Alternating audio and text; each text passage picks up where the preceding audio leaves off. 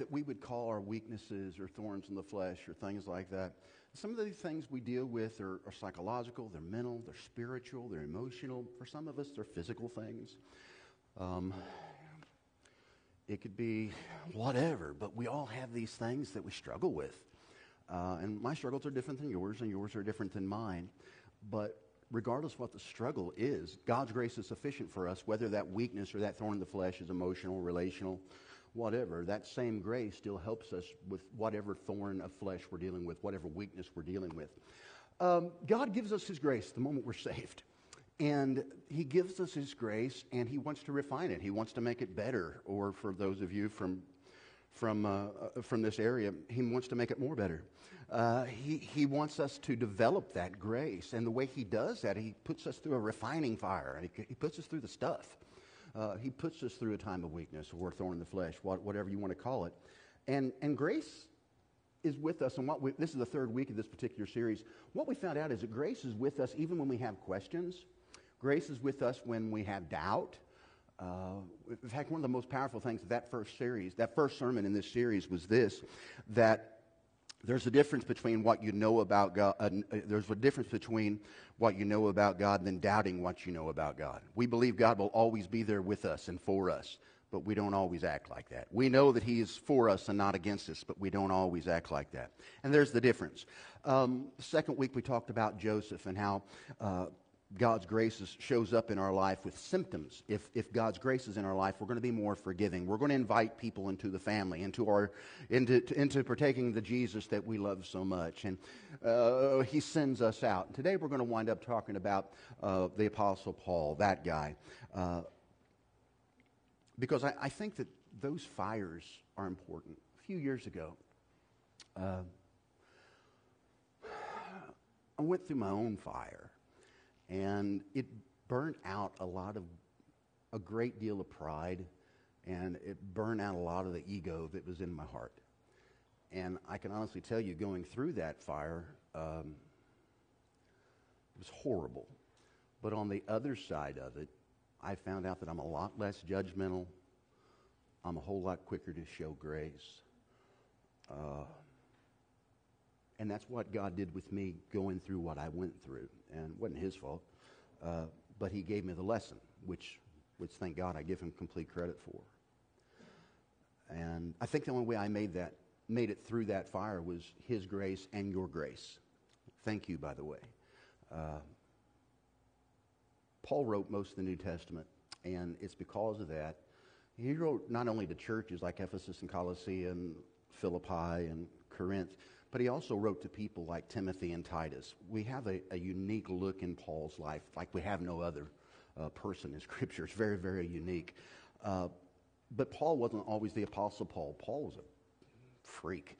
Uh, what he would do is, uh, before he came to Christ in his BC days, okay, before Christ, he was sort of like this fire breathing dragon, just hell bent to destroy the church. Uh, he would sentence Christians to death. He would shut down churches, take dads out of the homes because they love Jesus. Uh, that was Paul. And if Paul, if Paul would have been successful, I don't know if we'd be sitting in a church today because he was really trying to stop the spread of Christianity. He was trying to kill it in its crib. Uh, but something happened. There was this unique encounter. Uh, he had a personal encounter with Jesus that radically transformed him, that literally changed everything about his life. Paul's journey to me really highlights how amazing God's grace is. And his writings give us a unique look into who he was, his strengths and his weaknesses, his high tops and his low tops. Really kind of give us the entire background of what's going on inside this guy. Uh, Paul's journey gives us a unique look at his life. And, you know, we, we've all lived out of God's will from time to time. And you look at Paul's BC days, that was definitely out of the will of God. But dang, don't we all have times in our life when we were living outside the will of God? Even today, uh, I'm not always living in the will of God. And by the way, anytime we don't do the will of God, there's one word for it. Do y'all know what it is? What is it when we don't live out the will, will of God? Sin. When we go against his will, it's called sin, which always leads to brokenness. I want you to kind of compare your life. And I know we're not supposed to compare it with each other, but let's just kind of for a second look at Paul. I would say that nobody in this room is responsible for the death of somebody because of what they believed in. I would probably say that none of you come to church today hoping to close the doors. So when we look at our life compared to Paul's, you know, we, we, we didn't do all the stuff he did, but yet he's this incredible guy. God used him in a powerful way. What, how does that happen? How does God use a, a, guy that went through all that stuff and, and still goes on to, to do great things for the kingdom of God? Second Corinthians is where we want to pick up the story about Paul today when he talks about a, a thorn in the flesh. This is if you have your Bibles or if you want to turn your Bibles on. It's in the book of Second Corinthians, chapter, uh, chapter 12, I believe, chapter 12, verse 1 through 10. And the Word of God says, Nope. You I must go on boasting, although there is nothing to be gained. I will go on to visions and revelations from the Lord. I know a man in Christ who 14 years ago was caught up in the third heaven. Now, I think that the person that Paul's probably talking about is himself. And I think there's Easter eggs he plants into this text that lets us know that it's him. I, I think there's, there's, uh, there's Easter eggs in there. Uh, uh, I know a man in Christ who 14 years ago was caught up to the third heaven. Uh, whether it was in the body or out of the body, I really don't know. God knows. And I know that this man, because I, I think Paul's talking about himself, I think he's speaking in third person. And I know that this man, whether in the body or apart from the body, I don't know, but God knows. He was caught up to paradise and heard inexpressible things, things that no one is, is legally permitted to tell. I will boast about a man like that, but I won't boast about myself, but accept my weakness. Even if I should choose to boast, I would not be a fool because I would be speaking the truth, but I refrain so no one will think more of me than is warranted by what I say, by do or say, or because of these surpassing great revelations. Well, who got the revelation? Paul or that third person you're talking about? Again, this is the Easter egg, kind of letting us know what he's talking about, in my opinion. Three, uh, therefore, in order to keep me from becoming conceited, I was given a thorn in my flesh. Y'all say thorn in the flesh. And then he goes on to say that, you know, the Satan's angels tried to bring him down and things like that. A messenger of Satan to torment me. Uh, three times I pleaded with the Lord to take it away from me. By the way, I don't know if three means three or it could just mean a number of, I didn't stop. You know, it was just completion. I just kept going and begging and begging and begging.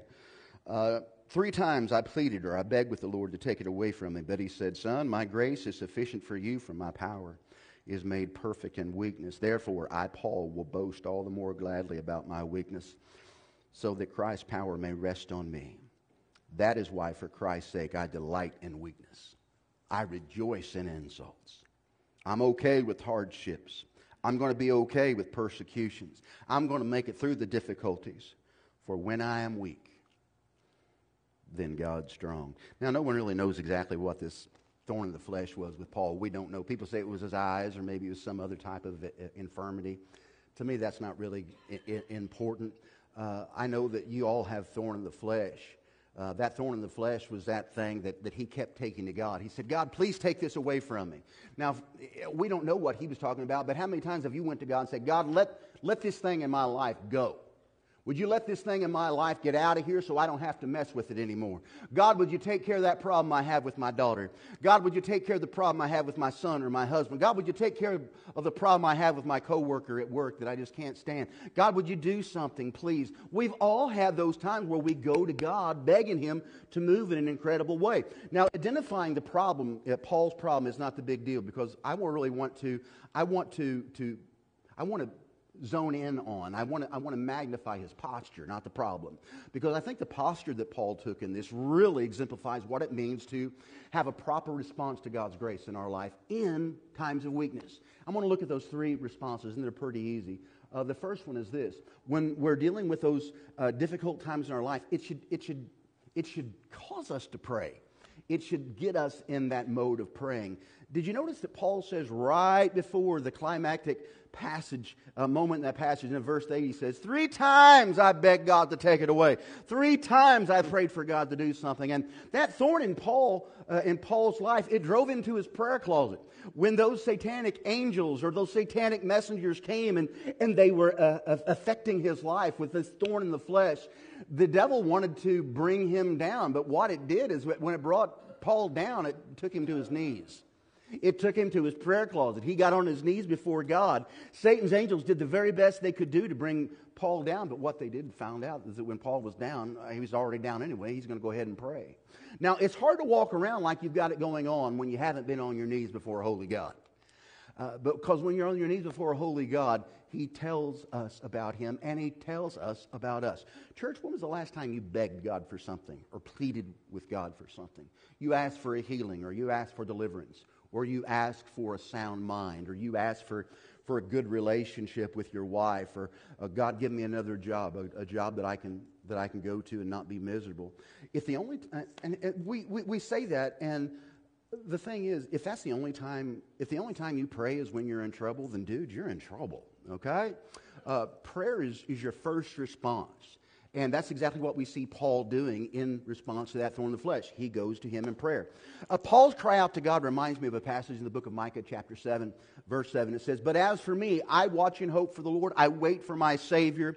My God will hear me. Church, God's going to hear you. He's got his eyes on you. His ears are open. He's listening for us to pray. And I prom- here's, the, here's the incredible thing. I promise you that everybody in this room, you're living with an answered prayer in your life right now. Every one of you in this room have got an answered prayer that you live with. He's answered that prayer. He came through for you. Church, that same God who answered that prayer, He's the same God that still answers the prayers today. So, those weak times, God's grace pushes us into prayer. There's a frequently misquoted, misunderstood verse in the New Testament because uh, people would think, you know, Paul's, you know, he's Paul. He's he's a master chief of this world, you know, uh, of the where we're talking about now. He's the guy who had it going on. And, and I'm sure he was praying right and saying, in Jesus' name, and all that good stuff. But God didn't give him what he asked for that kind of flies into the face of what Jesus says in John 14, 13. I will do whatever you ask in my name so that the Son may bring glory to the Father. I'm sure that Paul asked Jesus in his name, take this thorn of the flesh away. And I'm sure we all done the same thing. Lord, would you let my marriage be better in the name of Jesus? Would you let the relationship that I have with my coworkers uh, be better in the name of Jesus? And we say that, but, but lots of times, just like Paul, it's crickets. Nothing changes. But what about this verse? What, uh, you know, what about that verse, Mike? What, uh, is that not true? Is that not accurate? I, that's where the slight misunderstanding of this verse to me comes into play. Uh, instead, I believe that Jesus is helping us see that, that asking something to be done in His name what we're saying is, God, we want your will done in our life. We want your plan and your purpose to be done in our life. You know, you know, I'm amazed that God's not giving me the lottery numbers. You know, I ask all the time, you know, God, let me win this lottery in the name of Jesus. I don't think that works unless God's will is for me to win the lottery. Don't play, so it'd be kind of hard to do. Be cool, though. Uh, by the way, if any of y'all win, make sure you tithe, okay? Uh, Devil's had that money long enough, right? Amen.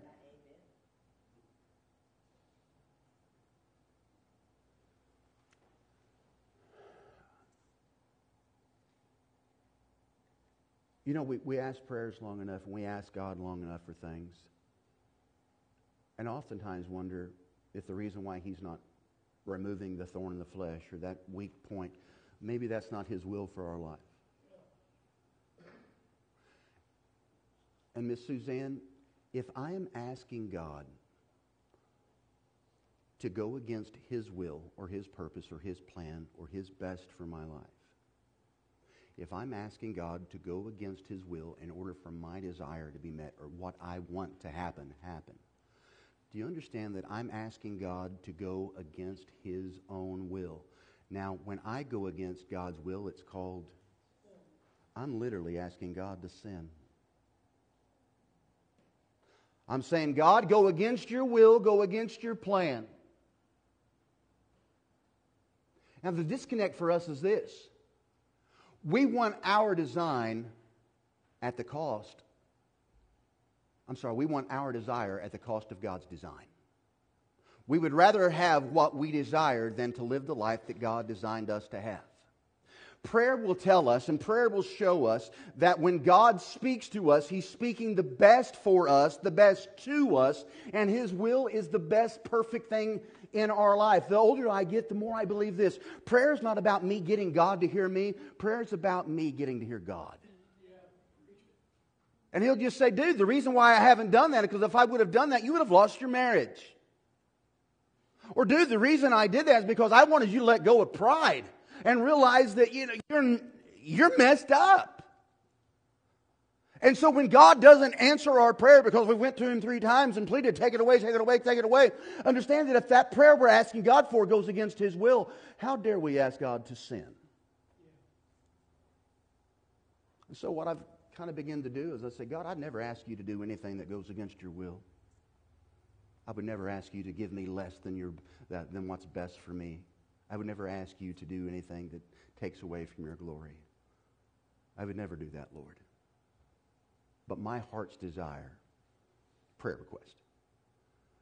Um, in our stories here today, God uses all that funky stuff, all the pain, all the thorns in the flesh, all those weak times, whether it's spiritual, emotional. Uh, he deals with that in ways we don't understand. Look in Isaiah 55. The Bible says, for, God says, dude, my thoughts are not your thoughts. My uh, neither are my ways your thoughts, uh, my ways your ways, declares the Lord.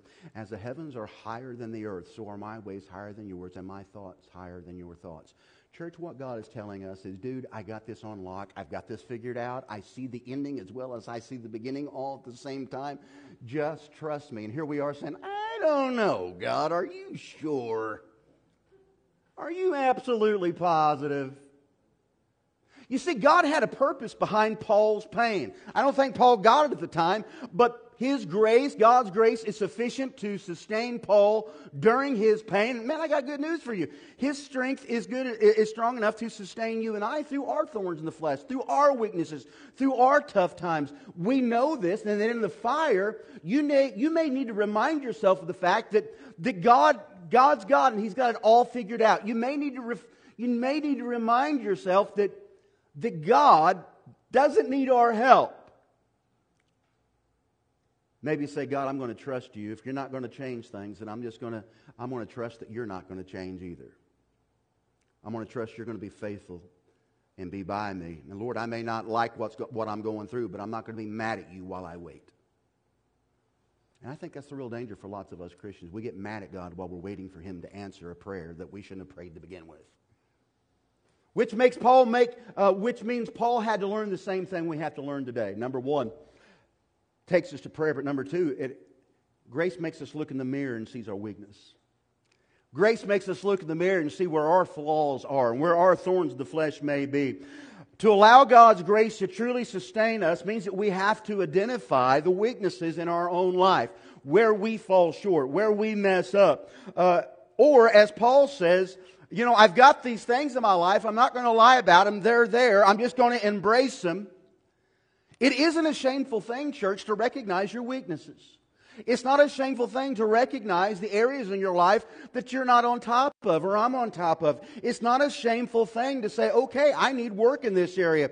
It's a strength to know where your deficiencies are. It's a strength to know where those trouble spots are in your life. Spiritually speaking, our weak areas are what keep us humble because it's those weak areas that realize I don't have it all going on. I don't have it all together. My life isn't perfect. I'm not walking the best Christian life as I should. I'm still a hypocrite. I'm still broken. I still have habits and hurts and hangups. When we're real about what grace shows us, we realize that we still, we're still, we're still broken people. We're saved but we're not, not quite perfect yet. We got to understand our weaknesses so we can grow spiritually. And here's the good news God's power is strong enough not only to meet us in our weaknesses, but His grace is strong enough to meet us in spite of our weaknesses. We learned that in week one. Exodus chapter 4, verse 10. God comes to Moses. He's out there taking care of some sheep. Burning bush. Voice comes out of the burning bush. Says, Dude, I want you to go back to Egypt. Get my kids out of there. Bring them forward. Man, immediately Moses begins to think, uh, this is why I can't, God. It's not a good time. Moses said to the Lord, Oh Lord, I've never been eloquent, neither in the past nor since you've spoken to your servant. I am slow of speech and tongue. And I'm assuming that Moses was right on that. The dude could not speak very well. Maybe he had a, a stutter. Maybe he had a lisp. I don't know. Maybe he didn't put words together well. I, maybe he didn't think well on his feet. I don't know. But, but what Moses was saying is, hey, I have this weak spot in my life, God. Are you sure you want me to do this? I have this thorn in the flesh that makes me, makes me stammer my words. Are you sure you want to use me? He was confessing his weakness to God. He was confessing his inadequacy. And yet, seemingly, because he was willing to acknowledge that weakness, God said, Yeah, I know that about you already. I'm still going to use you. You know the weakness is there. I know the weakness is there. I'm still going to send you. You ever heard of Bill W.'s 12 steps of Alcoholics Anonymous? First step of those 12 is admitting that you have a problem admitting that you are powerless over, over this issue. Uh, if you've ever worked with anybody in recovery, or maybe you're in recovery yourself, you know that it's, it's not a, a straight road. Uh, it's a tough journey. It is a, it's, a tough, it's a tough trip. There's intentional steps that you take. There is clear goals that you make. You allow yourself some space for some, for some setbacks. The journey starts not on step seven or step 12. The journey starts with step one, admitting you've got a problem. And before and until you admit that you're weak, or until you admit you're a problem, or until you admit you're in bondage, you can't work on it. Until you admit and, and own the fact that, man, I, have got this in my life. You can't, you, can't, you can't work on it with God. God's grace makes us look in the mirror and see ourselves, see our problems. And God's graceful mirror will say and reveal, you know, I've got a problem with lust, or maybe my, I've got a problem with gambling, or I've got a problem with cussing, or I've got a problem being judgmental, or I've got a problem worrying too much, or drinking too much, or eating too much. I, I don't have a healthy relationship with food, or, or, or, or maybe I, I'm whatever. Denial will stop us from breaking through spiritually and breaking free emotionally. We have to admit that we are weak. And God's grace remind us that we still need Him even after we're saved because we still have all these habits, hurts, and hangups. We still need His grace to get through them uh, because our lives, we're not above getting things wrong. We're not above self deception. We're all messed up. And when we admit that weakness, now we can go to work. God's grace sustains us even in our weakness. So we find out where our true strength comes from, which is the third response we find true strength. The climax to me for 2 Corinthians passage that we looked at today is when Paul cites the words of Jesus. Uh, when speaking about God's power, Paul says that God told him, My grace is all you need. My grace is sufficient for you. God was saying, My power works best in your weakness. Man, what an incredible promise. God is telling us that He shows up, shows off at His best when I'm at my worst. When I can't carry the rope, when I can't do the journey, when I don't have the strength, when I don't have whatever it takes, God says, hey, in your weakness, you count on me. In your weakness, you rely upon my strength. Man, what an unbelievable promise. And if we have God's grace, we really have all we need. If we're living in the grace of God, we have all we need. Which reminds me, You've been saved by grace through faith. Y'all, we can't get saved without faith. We can't progress in our life as a Christian without faith. We need Him every hour, man. We're totally weak. But we know where the strength comes from. It comes from Him.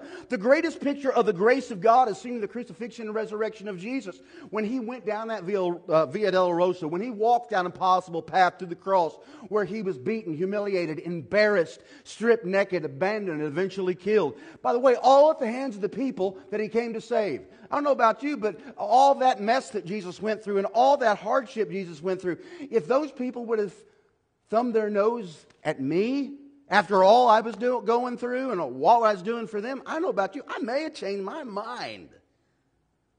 So what was his inner what was his inner power? What was his inner strength? What gave him the strength to go through all that? Grace. It was grace that Jesus gave himself for the redemption of mankind. It was grace that sustained him in the journey when it became so difficult and often impossible. Grace is what gave him his beast mode. It was what gave him his boost. It's what gave him his strength.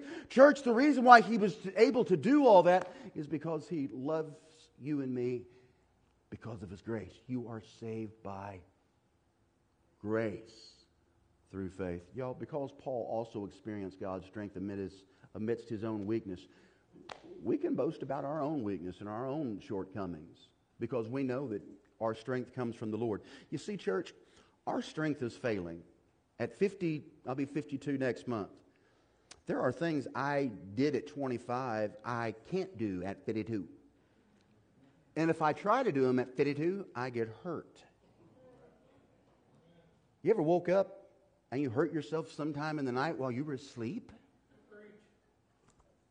Wake up with a backache and I didn't do anything. There are certain things that I don't do now that I am I'm older than and I'm more mature. There are things that I can't do now as, as an older person. Our strength is failing. In fact, I think it's important that we realize how old we are and what we can and cannot do. Thank you, Larry. I knew you'd hit I knew I'd hit home with you on that. I knew I'd hit home with you on that.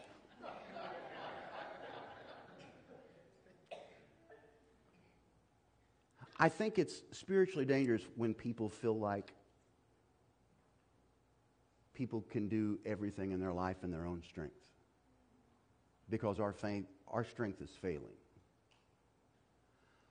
What's that sound like, preach? How, do, how would I know if I'm dealing with strength and weakness in the right way? This is what it sounds like. I don't need to go to church to grow my faith. I don't need to be with other believers. Well, if you don't, you'll be the first. That's what it sounds like. It also sounds like, uh, Brother Mike, I, I, don't need to, I don't, I don't need to pray. God knows my heart. No, that's a cop out. You need to pray. It sounds like, oh, well, Brother Mike, I don't need to give to the church. There's already enough people who give. I don't need to go to Connect Group, Brother Mike. I know everything I need to know.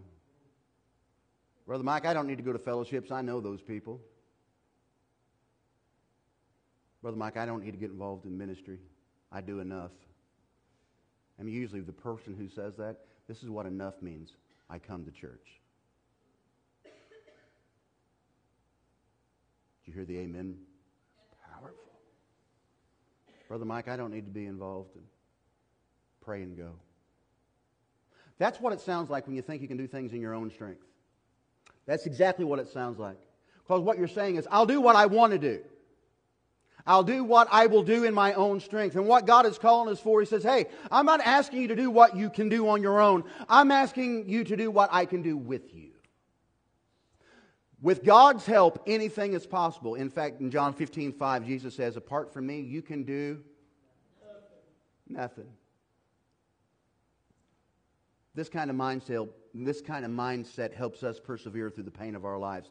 Paul takes it a step further and he says that he's even decided to take pleasure in the insults and the hardships and the persecution and the trouble he suffers for the sake of Christ's name. He says, You know what? If this way it's going to be, Lord, I'm going to trust you. Let the chips fall where they will. They can beat me, slap me, put me in jail, kill me if they want to, but I'm going to keep trusting you. And church, are we willing to make that same decision as well? No matter what's going on in our life, we choose to trust Him. Maybe the thorn or the weakness we face doesn't look like Paul's. For us, maybe our thorn looks like getting upset with people who simply don't agree with us.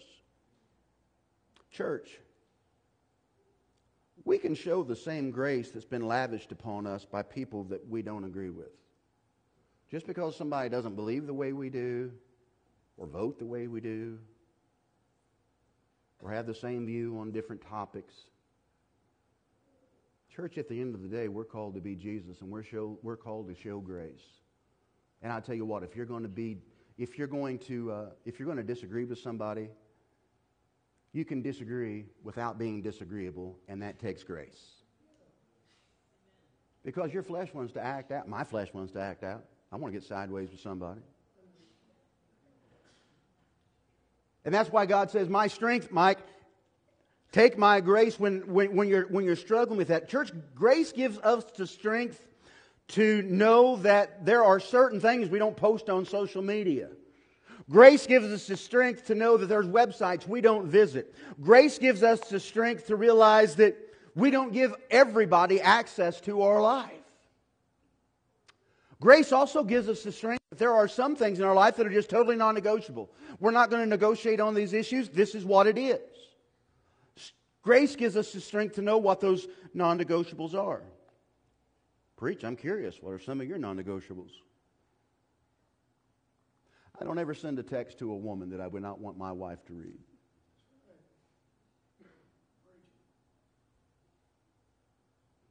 There's never been a time I reached for my phone because I get a text because I didn't want Pam to see it. In fact, here's your marker. Bing! Sugar Britches, would you take a look at my phone to see who that text is from? Sugar Britches is Miss Pam, my first wife, right there.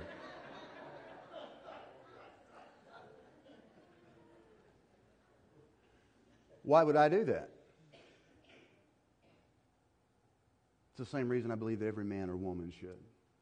If we're sending things to people on our phone or on our device or on our computer that we know is wrong, and your wife or your husband shouldn't read them, you shouldn't send them. Another non negotiable that grace gives us the strength to do Sunday is the Lord's Day. This is the day of worship. This is the day to give to the Lord. That's a non negotiable. Maybe your day is Saturday. I ain't going to argue about that. Tell you another one Jesus is the way, the truth, the life. No man goes to the Father but by him. Jesus is salvation. Another non negotiable. This is my Father's world. I believe that this whole world is God's, from the Antarctic to the, to the Arctic. I believe this whole thing belongs to God. That's my worldview. It's not everybody's worldview, but that's my worldview. It's God's world. And because it's God's world, I look at God's world through God's Word. That's a non negotiable. And when we take that mindset into everything else politics, uh, cultural issues, gender studies, gender whatever when we take the look that this is God's world and we interpret it through God's word, I don't have to make up my mind a whole lot about social issues because God tells me this is the way it is. And this is where it's going to take us getting along with people who disagree with us. We can be we can disagree without being disagreeable walk hand in hand without seeing eye to eye. Well, Brother Mike, I, I, I don't like to do that. I like to get up and sideways with people. I like to blast them on Facebook. That's why I'm telling y'all, it takes the strength of grace to do this stuff because we can't do it on our own. And because we understand this, when we're weak, we realize, God, I can't do this. In my weakness, I need your strength. Y'all, maybe the comment made by Jesus to Paul in this very thing you need to recite constantly this week to yourself Your grace is all I need. Your grace, God's all I need to get through this week. Your grace is all I need to make this marriage work. Your grace is all I need to make this work with my kids. Your grace is all I need to get out of this job that I'm in and make it through home with all my senses together. Church, isn't it true that so many of us here today are striving and striving for more and more things? We want more and more, but deep down we truly believe that if we can just be better or do better, somehow God's going to love us more. If we can just follow more of the commandments, that somehow our life will be easier and God's will be done in our life. If we can just go to church more, give more, pray more, do these things, get more involved in ministry, God's going to love me if I'm doing more for Him. Somehow God will be more pleased with me. Somehow you'll gain more favor or blessing. If that's your mindset, then you're going to see any weakness in your life as a roadblock or as a hindrance to achieving all that you want. But that's not how God sees that junk in our lives. That's not the way God works. What if that's not what He wants in our life? What if that's not what He wants us to do? That, what if that prayer request is not what God has for our life? What if He's already pleased with you? What if He's already proud of you? What if He already has adopted you?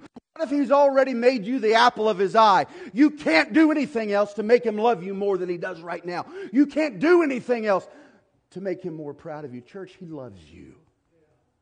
In spite of our weaknesses, in spite of that weakness or that thorn in the flesh, God says, dude, I still love you.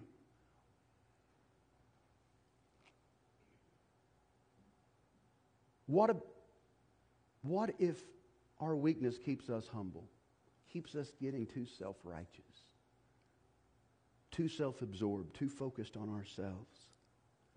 You know, maybe these these hang-ups and these habits and these hurts that we, we see as hurdles, maybe God is using those hurdles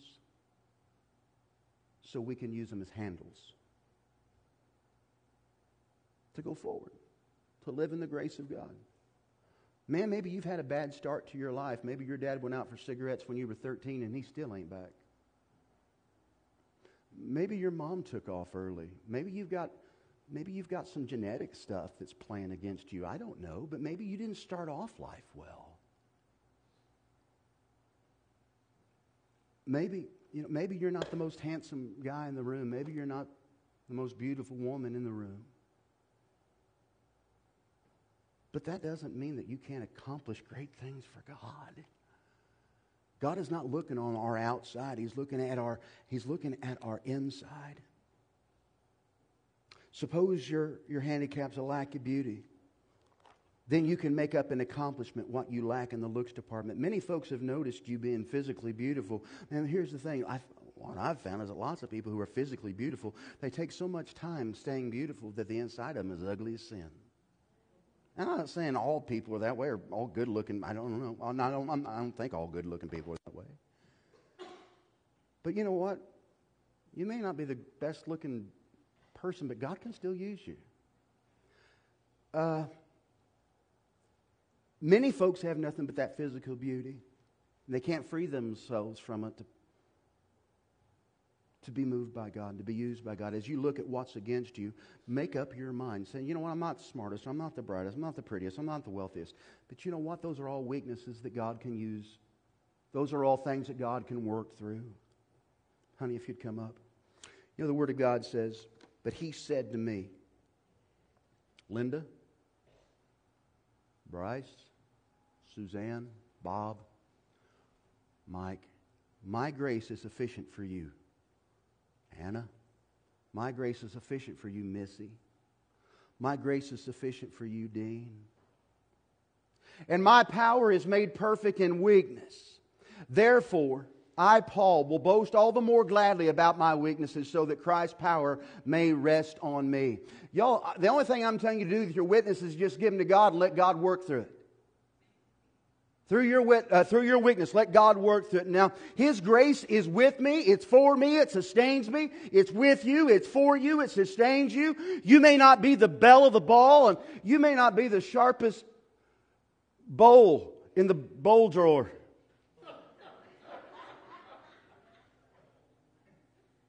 I got into a sentence and I couldn't get out of it. God can still use you. Just because you're weak and frail and you're not the best or the brightest, you're not the most beautiful. Hey, God is in the business of using busted down, broken things. You remember what Paul did? He sentenced Christians to death. Has anybody in this room done that? Paul tried to close the church. Not the little c, the big C. Has anybody tried to do that? My goodness, church if God can give grace to that dude, he can give grace to you and me, Anna.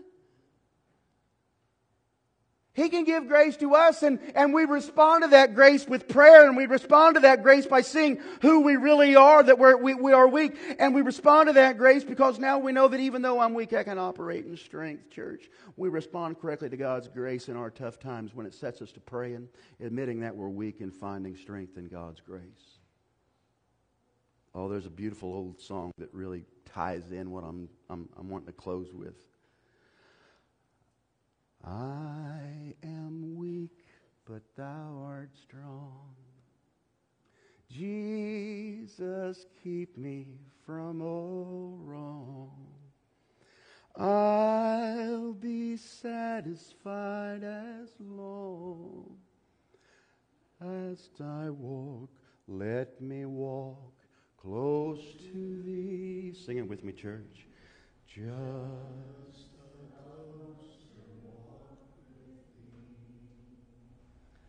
Precious Jesus is my plea. Daily walking close to thee. Let it be, dear Lord, let it be. Y'all give every bit of our weakness and all those thorns in the flesh. Just because he doesn't remove them doesn't mean he doesn't love us. You would never ask God to go against His will to get your prayer answered. If He did, He wouldn't be much of a God. Every head is bowed, every eye is closed. Y'all, we respond correctly to God's grace in our tough times when it sets us to pray and admit that we're weak and strengthen God's grace. Has your thorn of the flesh made you pray? Has it made you beg God? Has your thorn in the flesh made you admit your own weakness or depend upon God's strength and not your own flesh?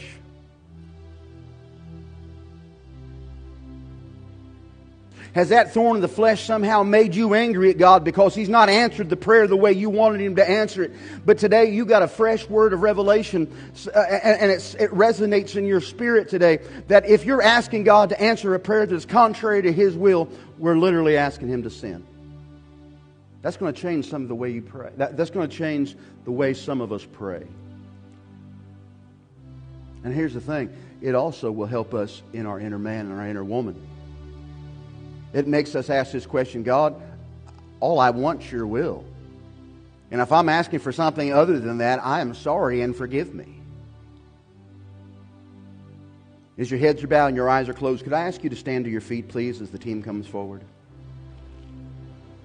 In a moment, I'm going to give the invitation and I'm going to open it up to you to deal with those thorns or those, those issues in your life that bring weakness.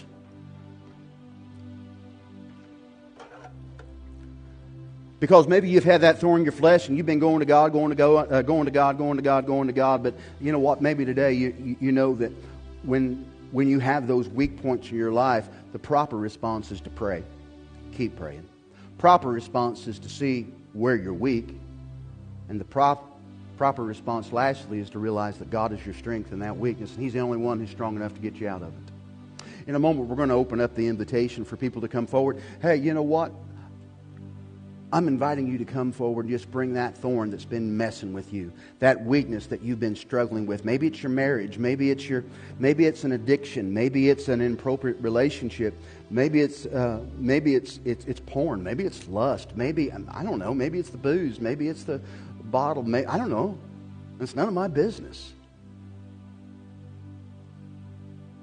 But if God wants to take care of business with you today, for heaven's sakes, let Him do it. For heaven's sakes, let him do it.